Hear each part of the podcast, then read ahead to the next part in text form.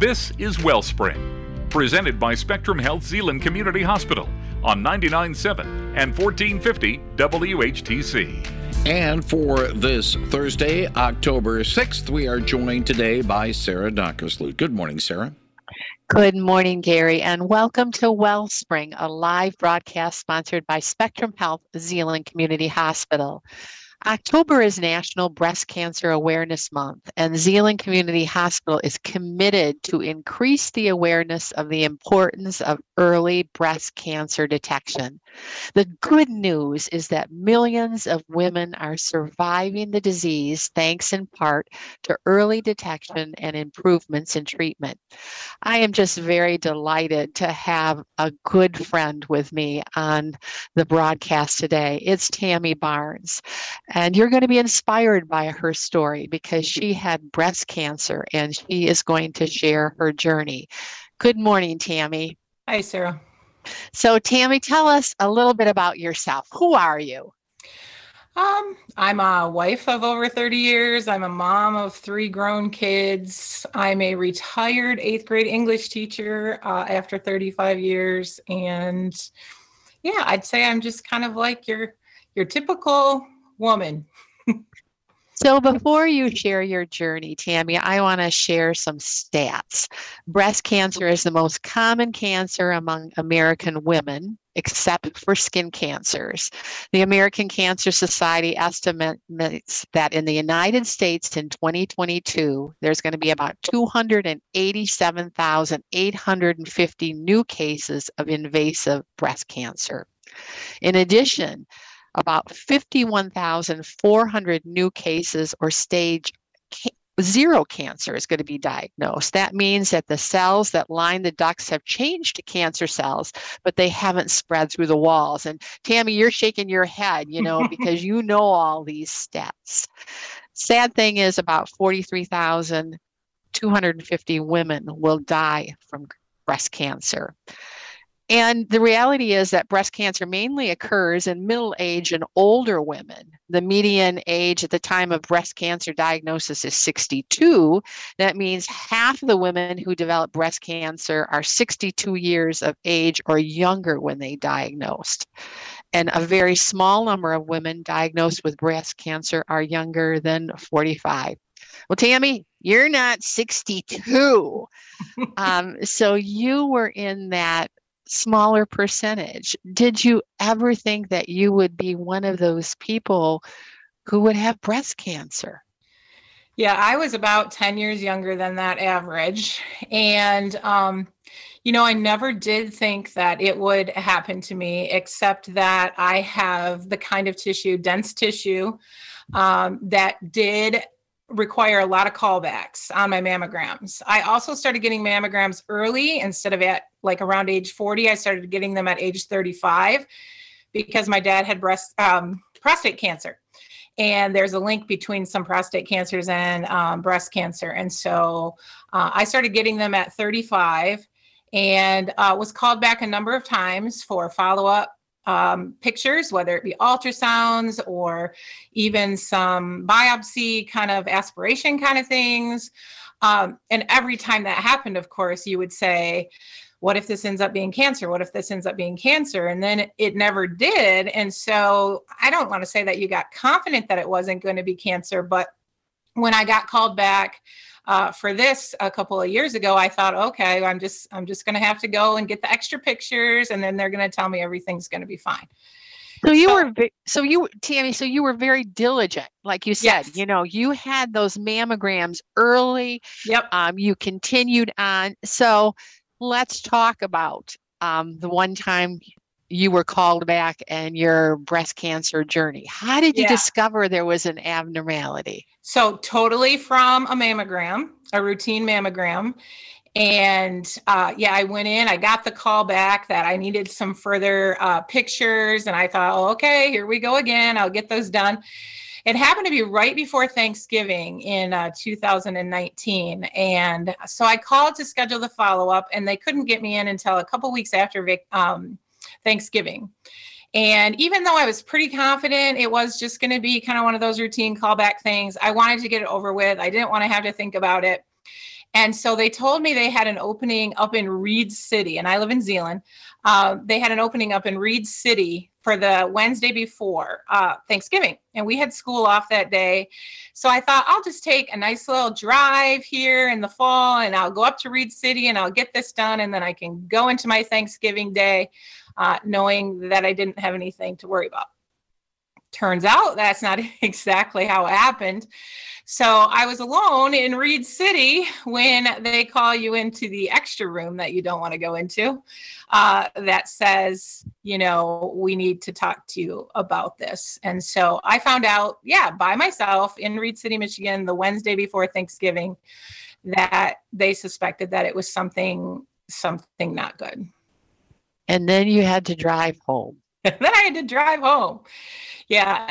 I'm kind of a person who, you know, takes that stuff and kind of puts it inside and deals with it anyway. But and I don't know why God put me up in Reed City by by myself. I guess there was maybe a reason that I needed to cry those tears on my way home by myself, or I don't know what it was, but um, I did it. And yeah, I'm glad I knew because then I could get on the process um, of getting things scheduled and that sort of stuff. When I left there, I had appointments already scheduled in Grand Rapids and they they were apologizing and saying we're sorry you have to drive all the way to grand rapids because of course they thought i was from reed city or somewhere up north. And uh, i was like no that's perfect because i'm actually from down there. But i had all those things set up downtown um, at Lemmen-Holton and uh, those things were ready to go uh, as soon as as soon as i left there so at least i knew that i had some things on the books and i would find out um, you know, the answers to the jillion questions that are, you know, swirling through your mind at that time. So, yeah, you know, driving home by yourself. Then you had to go home and you had to tell your husband yep. and your kids, your mom and your dad. How did they respond? Um, my husband's a really kind of he'll uh kind of keep stuff inside kind of guy. And so, you know, he just was was encouraging and it's going to be okay and we're going to get through this. I'm not exactly sure what he felt inside. I don't know that I've ever even asked him just because it was like I had so much stuff going on. I had a hard time just kind of taking care of myself. But um, we decided not to tell anybody. We weren't getting together for Thanksgiving anyway with anybody, really, because it was COVID and um, all of that sort of stuff. So, but we kind of decided not to tell anybody until we could get the kids two of my three kids don't live in town so we had to call them and tell them over the phone my daughter especially it was tough for her um, but yeah my parents that was hard because they were ready to take off to go to their winter place uh, in a couple of weeks. And uh, they i think it was really difficult for them to know they weren't going to be around but it was like you can't stay home for for this. And and half the time they wouldn't have been able to see me anyway because of covid. They wouldn't have been able to be in the hospital. They wouldn't have been able to come to my house when i was recovering just because they wouldn't want to risk exposing it, me or or anything like that. So i think my parents was the toughest because i had to just kind of like pretend it really was not that mm. big of a deal um, my dad had already been through prostate cancer and survived um, all kinds of skin cancer, and so it was just kind of like you had to put on put on your happy face. Mm. Um, my kids, I was a little bit more open with, but still, you just want to try to kind of shield them from work. You're the mom, right? Yeah, exactly. Mom, you're the strong mom that yeah. says I can I can handle this, and exactly. then all of a sudden, mom has something that is terribly, terribly difficult. Yes. So, okay, so let's talk about treatment options. You said, you know, that when you left Reed City, you had things set up which had to, um, you know, like you say, give you some sense of direction. Like, yep. okay, we're going to attack this. You know, um, we can do this. Let's talk about what happened after your diagnosis.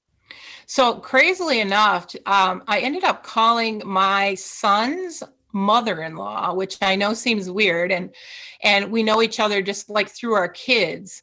But she had just experienced this and my son had been going through his wedding planning so we had been a little bit you know more in contact with his family. And she was experiencing experiencing this the whole time. And i ended up calling her um, one of the first people even over like my good friends like you uh, just because she knew and I knew that she would know. And it's just kind of like You need to talk to somebody who gets it. And she had um, just freshly, you know, picked doctors and treatments and all that sort of stuff. And it, I think it was also easier for her because even though we know each other, you know, decent, she wasn't my best friend. And so she could just kind of get into you know this is what you need to do mode as opposed to you know feeling all the feelings kind of thing. And so i um, discussed with her who i was going to go see different doctors and all of that sort of thing.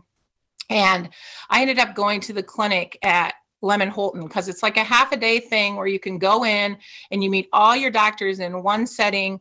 They all come into the room and the oncologist tells you this and the breast surgeon tells you this and, and they're all there and then they tell you to go away and get a cup of coffee.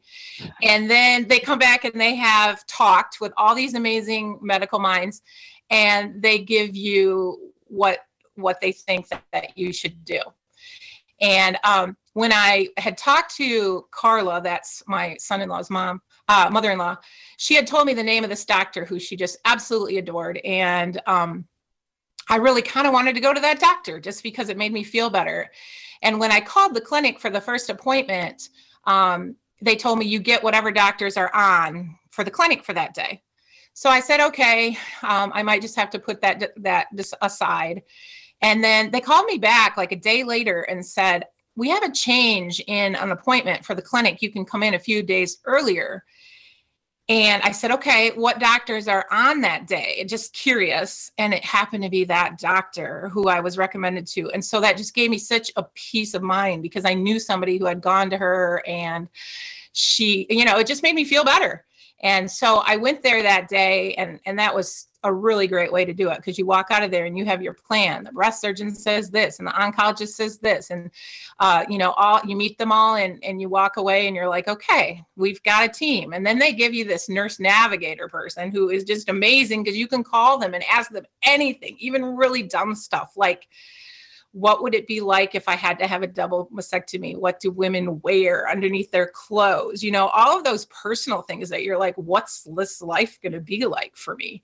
And you can call and you can ask them just the silliest things and they don't even care. They just go, you know what? I get asked that all the time, which makes you also feel good. They have mental health support people that you can call.